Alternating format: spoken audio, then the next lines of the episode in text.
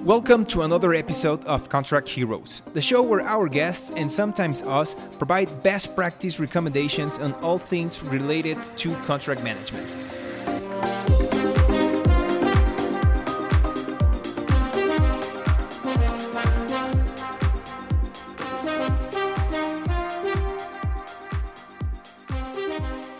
Hello, everyone, and welcome to another episode of Contract Heroes, where we're not the heroes, our guests are. And today we have a fantastic episode for you, uh, Jason Smith.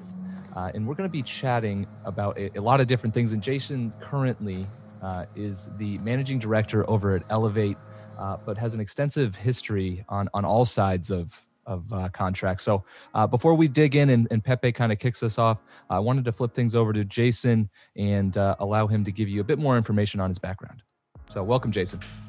thanks, Mark. Uh, glad to be here, and, and, I've watched a lot of your or watched. I've listened to a lot of your podcasts, so it's it's kind of cool to actually uh, be on one for a change. And I appreciate you saying I've got lots of history instead of just saying I'm an old guy.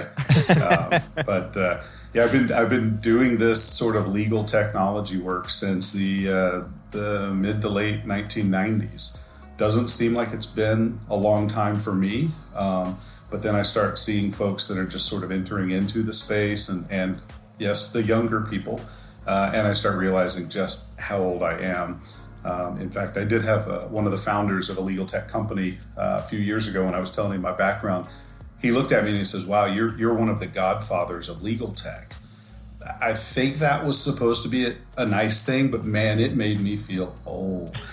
uh, so I'm a, I am a licensed attorney. Uh, I uh, have, have, been born and raised in Texas, and, and uh, got into legal technology sort of as a, as sort of an accident, but it was in in law school. Um, I started realizing there were a lot of things in legal that were so rules driven that could be automated. Um, and technology was kind of starting to pick up then. So that's how I got into it. I came out of law school. I was practicing bankruptcy law, absolutely hated it. Apologize to any of you out there practicing bankruptcy law who love it. Uh, wasn't for me. And uh, got invited by a couple of attorneys to uh, to join a startup company uh, back in the uh, late 90s. And we did that, and I was hooked.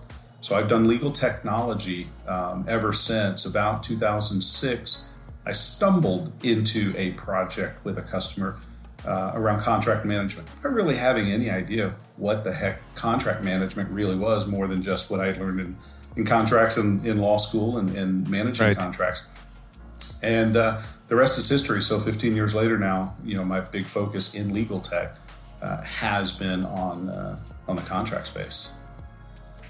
And yeah, well, I I gotta say that I a lot of the things have changed like maybe from from the mid 90s to now like now a lot of the lawyers and well not just in like, like private practice but i think uh more inside companies in-house in-house counsel they're starting to look for uh, automation tools because like you said there's a lot of things that can be just automated.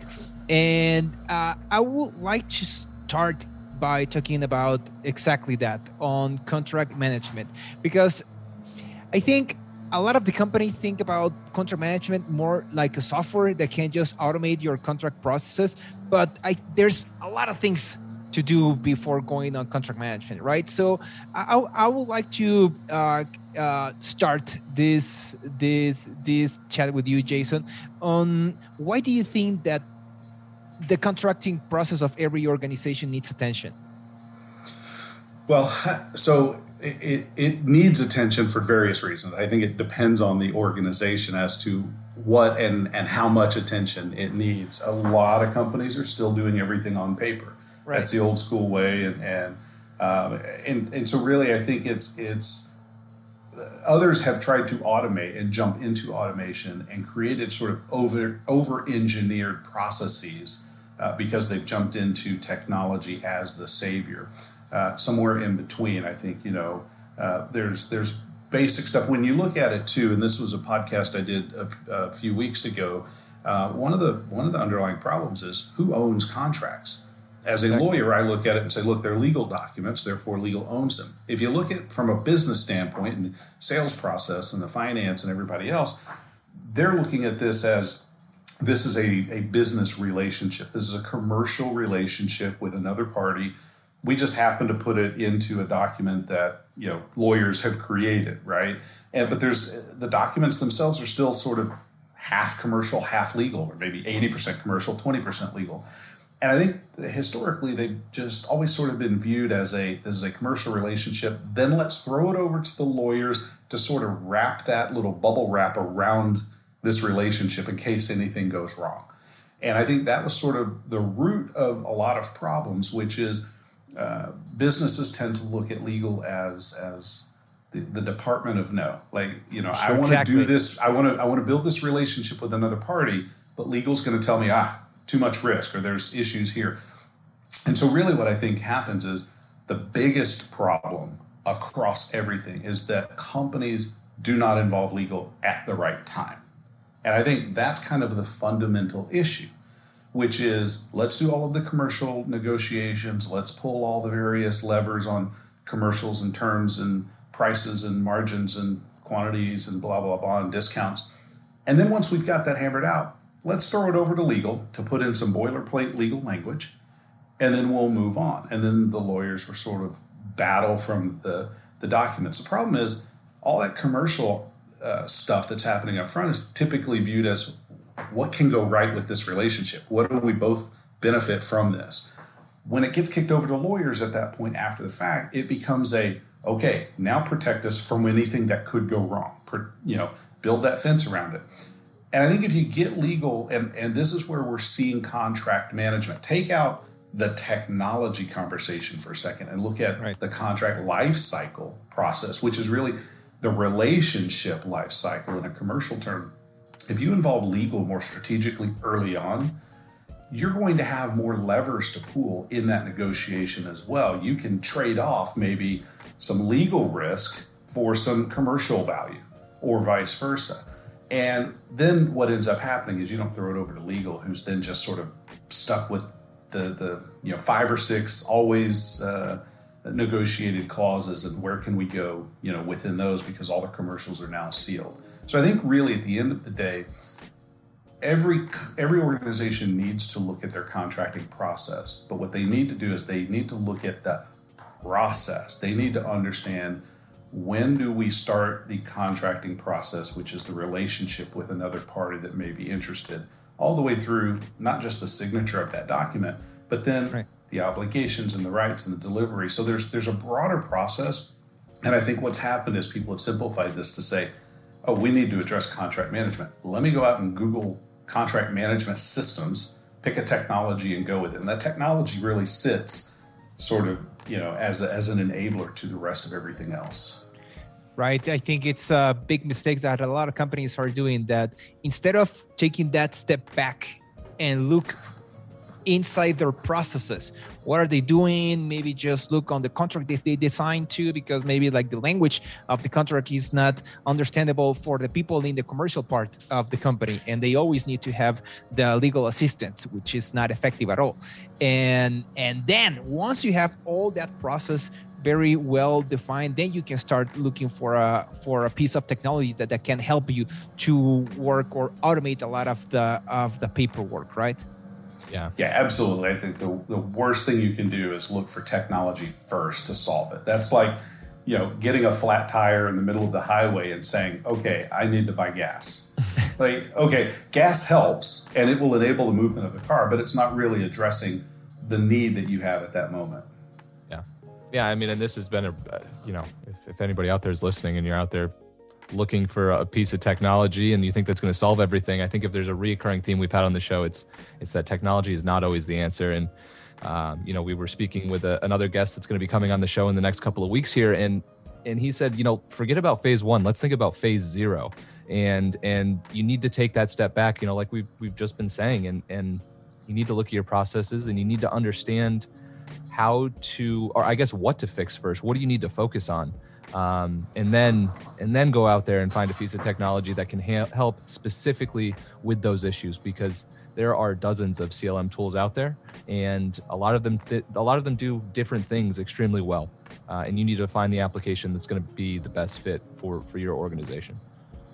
and I think you hit the nail on the head there too with with the let's focus on phase zero because a lot of times people do start with phase one, which is we need automation. Well, you're going to automate where you're currently at, which means you're going to automate the bad process. If you do take a step back and look at those processes, and and I don't know how many times I work with customers, or, or not even customers, but you know prospects that that say, "Hey, we need some help," and you know a lot of times there's consultants that will go, "All right, here comes some revenue. Let's let's help you. Let's pick a system. Let's implement the system." And sometimes it's just a matter of sitting down and sort of diagnosing the problem. I mean, it's like going to a doctor and saying, "Okay, I think I need help. Not quite sure. I'm not really feeling well," and them saying, "Okay, let's put you through chemo." Like you know, sometimes it's kind of the extreme of wait a second. How about let's take a step back and figure out? And if you look at the process, now here's here's an added piece of that, Mark. When you look at the process, it's important to understand that contract management and contract lifecycle is not just sort of this finite box within one business unit. And a lot of times that's what happens. That maybe it's budget driven, maybe it's maybe it's pain driven within legal or pain driven within sales or finance. Right. But all of those stakeholders touch that relationship along the way. So unless you take a step back and look at the process across the board, now you may break it down to say, let's look at sales, let's look at finance, let's look at legal. Now let's look at the interplay between those various groups.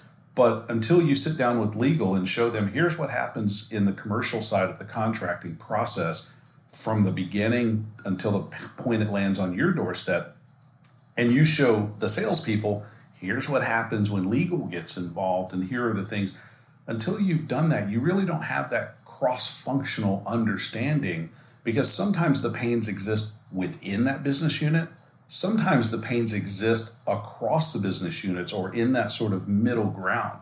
And unless you're looking at that whole thing, you may address a few of the symptoms, but you're not really going to understand you know what the problems are. And people are like oh man i send it over to legal. I, I had a client like this one time where we said uh, you know they, their whole driver was every time we kick a, a contract over to legal everything gets stalled. It takes forever and then we get it back well once we kind of went through the whole process and this was not a quick process and we came out on the other side and they started actually getting metrics and data around that contract lifecycle they started seeing that legal was actually turning the contracts around and the review around fairly rapidly. What was happening was it was going to the other side, and it was the other party who was taking a long time. And in the, the whole scheme of thing, legal was really a small percentage of the time of that entire contract lifecycle. It kind of flip things on its head. But until you've actually stepped back and examined, you know, like a lawyer does, you break this thing down into its elements and then you look at each element and understand what are the compositions of that particular element then look at them as a whole until you break it down you're not going to see what you need to address you're just going to address a few pe- a few things and then you'll probably automate a bunch of other things and, and some of those automations will be just automation for automation's sake. Yeah and and you know i think you know uh, that kind of leads us into our next question right is in with these organizations that that aren't or, don't have good contracting processes right now and I, and I, know obviously we just touched on this a, a ton but i mean what what other tips would you give to organizations that are out there trying to diagnose what is wrong with their process before they start looking into technology to solve the issues that they might or might not know that they have yeah i, I would say and, and yeah look there's going to be some sort of bias in my answers because of where I sit in this sort of marketplace of in this world. But I have been I've been a private practice attorney. I've been an in-house counsel. I've been a consultant. I've been a salesperson. I've sort of held every role in this space, so I can view it from different spaces. But what I will say is that there are companies that try to sort of self-diagnose, and you'll end up kind of catching on that there's some confirmation bias sometimes when that happens. There are things that we're going to self diagnose, we're going to look at the problems, or we're going to look at the process we're having. We're going to sort of justify some of the things that we complain about as well. It has to be this way.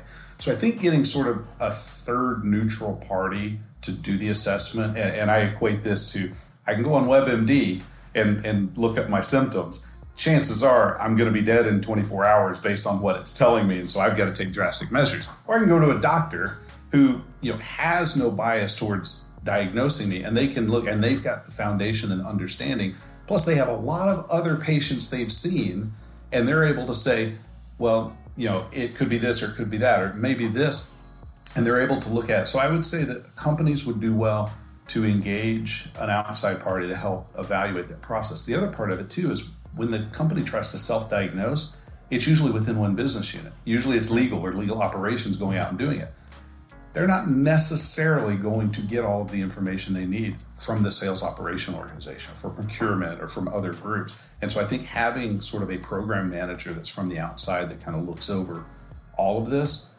can engage all of these stakeholders, can piece together that roadmap and kind of talk to the neighbors over the fences and help them see, you know, each other what's going on. Right. So let's think about or continue with this example like okay so we have this company they already involve a lot of the stakeholders in order to do like an auto diagnose on their on their contract management process. So how or or what kind of um, metrics or data do you think it's useful for them to keep an eye or or to monitor efficiency? I mean uh, of course there are some numbers pre-signature and then post-signature. What would you say it's like uh, or some of the data that you uh, usually re- recommend to your clients? So I'll, I'll give you the legal answer. It depends. And i'll refer back right. to my initial statement which was you know it, it, it, can be there there's some that are just sort of universal and then right. there's some that are going to be organizational specific. Right. I would say you know when you start by understanding your process you will start developing the metrics there because the first thing you're going to see is what is that current life cycle of not just the contract document, but the contract life cycle and that relationship life cycle. That's something that can be measured. You look at how it is today, you put a system in place with automations and other things, and you can measure it again and see, okay, uh, it's faster. Is faster good? It can be, generally is. Faster may not be good because then you look at another metric, which is really sort of effectiveness or value of the contract. Right. And, you know, usually we look at effectiveness in terms of contract. We, we look at it from a commercial perspective, right? Like how, what's the, what's the total contract value? What's the ACV? What's the margins? What's the pricing? What's the, you know, so on and so forth. Maybe post contract, we look at delivery because maybe there's milestones that are triggered. Right. And, and so we look at some of that. But the effectiveness and value of the overall relationship can be broader than that. And in fact, I had a customer where we integrated their contract lifecycle management data with their matter management and e-billing data from legal. And what ended up happening was contracts that ended up in disputes and litigation actually showed up in the matter management system as cases or disputes that then the lawyers were managing either to a settlement position or to trial and to a judgment or you know maybe there was like SEC fines around it you know all sorts of other things you start taking those things into account, those become metrics about the contract value as well. You roll those back into the contract, you can feed it into the front end of the contracting process and start then sort of creating this uh, closed loop cycle. So you've got the contract life cycle, which is an obvious one. You've got the contract value and effectiveness, um, and then you've got you know other other related metrics around performance. Around you can look at um, you know, um, um, how many contracts have we processed? How many contracts by attorney? Let's say if you're looking for metrics within legal, um, there, there's a lot of sort of objective and subjective uh, metrics that can be created. But what I do see is a lot of people that jump straight into that technology as the solution start measuring only the small subsets of um, of those metrics without really looking at the broader value of it. Yeah, which is uh, big mistake, right? when you start with that. So, of course, this kind of services or consulting services and technology cost money, right? And a lot of companies, uh, I I would say that in our experience, most of the let's call it like the owners of these kind of projects most of the times they are part of the legal department right? Either the general counsel or it's uh, somebody inside the contract management. And they they well most of the, most of the time because they're lawyers it's kind of hard to think about like how they can see the economic part of this uh, or the or the benefits by implementing a good contract management process and then invest on a software. So how are companies seeing value after a good contract management process is implemented? Like can you can is there a way on how you can calculate that return of, of investment? Yeah and, and i will say that again there, there's the objective um, and there's the there's the subjective. Now when we talk about like how would the sales organization look at it you know they're going to measure things on day sales outstanding. They're going to measure it on ar they're going to measure it on value and margins and price right. price per unit things like that. When you get to legal oftentimes sort of the value that legal builds into contracts is sort of a nebulous concept because what you're trying to typically view from legal is what did you help us avoid? So you're trying to sort of prove the negative. Like we didn't have fines, we didn't have litigation, we didn't have a contract that was breached. We managed the risk. We didn't have to, you know, pay all these penalties. But if you didn't have to, then it's sort of just more speculative. So you've got to figure out then what is the value that legal brings to these things other than just the avoidance of things happening. And I think that's where I get into if you totally bifurcate the system and you have the sales process and then it's kicked over to legal, then you're always inherently going to measure those two things in separate buckets. But if you take legal and you move them, and this is where the trend is, you move legal by virtue of sort of the, the concept of legal operations and treating the legal department as a regular business unit that's involved in strategy and go to market and all sorts of things. You move that legal sort of overlap and, and in conjunction and parallel with the sales and revenue organization, then you start seeing additional value because now legal can actually unlock some of the market value in terms of you know looking at the landscape looking at target markets understanding legal implications of entering into a market with a new product per se. And you're starting to sort of then see commercial value of the legal advice versus just the what could possibly go wrong. But all of that that's why i think contract management software has a big place in this conversation because you can't just take the lawyers from the legal department and say, hey, I know your day job is busy, but I want you to come and sit in on all these sales calls with all the salespeople so that we can integrate this thing like Jason is saying we should do, right? So that's where, sorry, I go back to my early days coming out of law school, which was I saw legal as I spent three years in law school learning all the rules. Like everything is very rigid when it comes to the law. You break things down into elements, you prove the elements for a cause of action, you go through a criminal action, you look at these things. Everything is broken down. I even saw that in my first startup company where we were actually taking video depositions and digitizing them, putting them on the web. This was, the, as my daughter would say, this was back in the 1900s, which sounds a lot farther away. Uh, we were taking those things and you could actually keyword search the the deposition. You could clip the videos, and you could you could do all of this.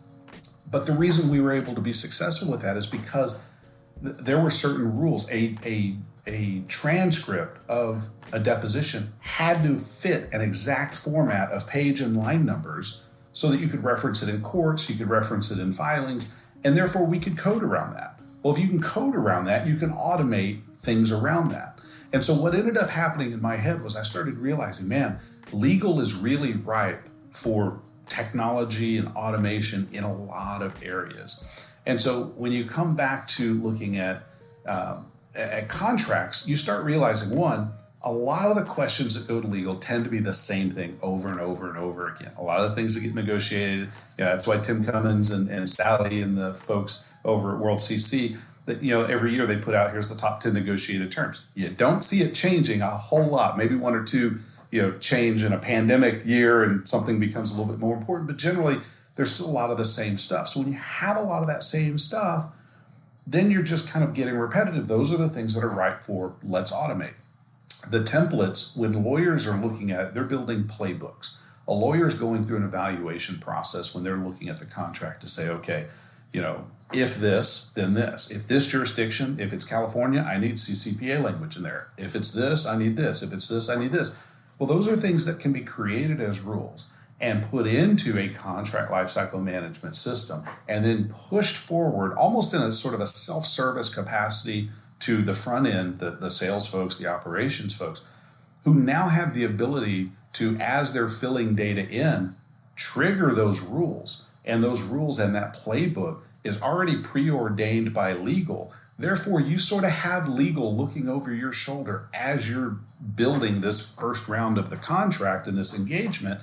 So you've involved legal, even though you technically haven't involved legal per se. And so I think that's where it all kind of, you know, comes back around full circle to get legal involved early, but you don't necessarily have to be walking into the legal department with your first draft of the contract or yeah, blank paper and say, draft something new every time. yeah. Now, it, and yeah, and I think that you know we, in our experience, we've seen that that teams are getting more collaborative and, and are bringing in legal more often and earlier often. Um, I don't know if it's with the help of CLM or, or, if maybe it's just making them realize as their processes, you know, need need some work as well going through this journey and implementing new new processes and, and things like that when they're they're investing in CLM. But I, I think that that's definitely something that we're seeing, and and and I think that sales teams really, um, and again from my perspective, they they want to start working more so with legal and and and make them uh, look more like a partner in in the sales process and not a blocker. Um, and Totally I, think that maybe even LinkedIn has has helped with that and and get, bringing people closer together. Um, but no, Jason, I mean, this has been a fantastic conversation. It's it's great to to get your uh, view on all of these different ideas and things that we typically talk about just because you've had like you said i mean you've, you've played so many different roles in this space so uh, i think this has been a, a fantastic conversation uh, if, if anybody wants to connect with you and, and learn more or, or just have a conversation where can they find you well, you can hit me up on LinkedIn. Um, you can hit me up on Twitter as well, uh, TJ Smith Esquire um, on Twitter. You can email me, jason.smith at elevateservices.com. Um, and, uh, and, and you can find me on uh, also, I'm the chair of the State Bar of Texas Corporate Counsel section, uh, texascorporatecounsel.com. We've got a website there as well. So lots of places, uh, you know, online in the virtual world. And then once we get back to the events, you can usually find me speaking at CLOC or ACC or ILTA, uh, any of those as well. Cool. No, and uh, yeah, I mean, we're at least, uh, yeah, I think I speak for both Pepe and I when I say that we're definitely looking forward to to hopefully meeting some of our guests in person. You know, uh, once once things start to, uh, I guess we'll see what happens. But, um, hey, and, and and one more question, Jason. We haven't asked anybody this before, but it just kind of popped into my head. So, if you could, and I'm going to put you on the spot a little bit here. So, um, if you could name one person who you think would be a great guest for us. Do, does anybody come to mind that we haven't had on the show yet? Wow, that is putting me on the spot because that means anybody that I don't name is is probably going to be firing off emails and, and tweets to me. Here's here's what I will say. Um, I will give a politically correct answer because this is a very tight knit community. Yeah. Um, there are and there's way too many people um, to mention.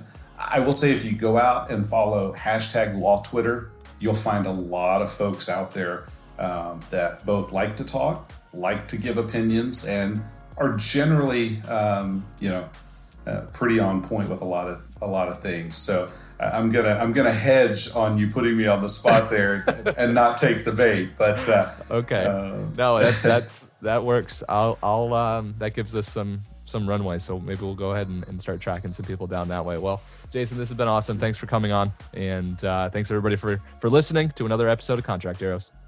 Thanks, guys. Yeah.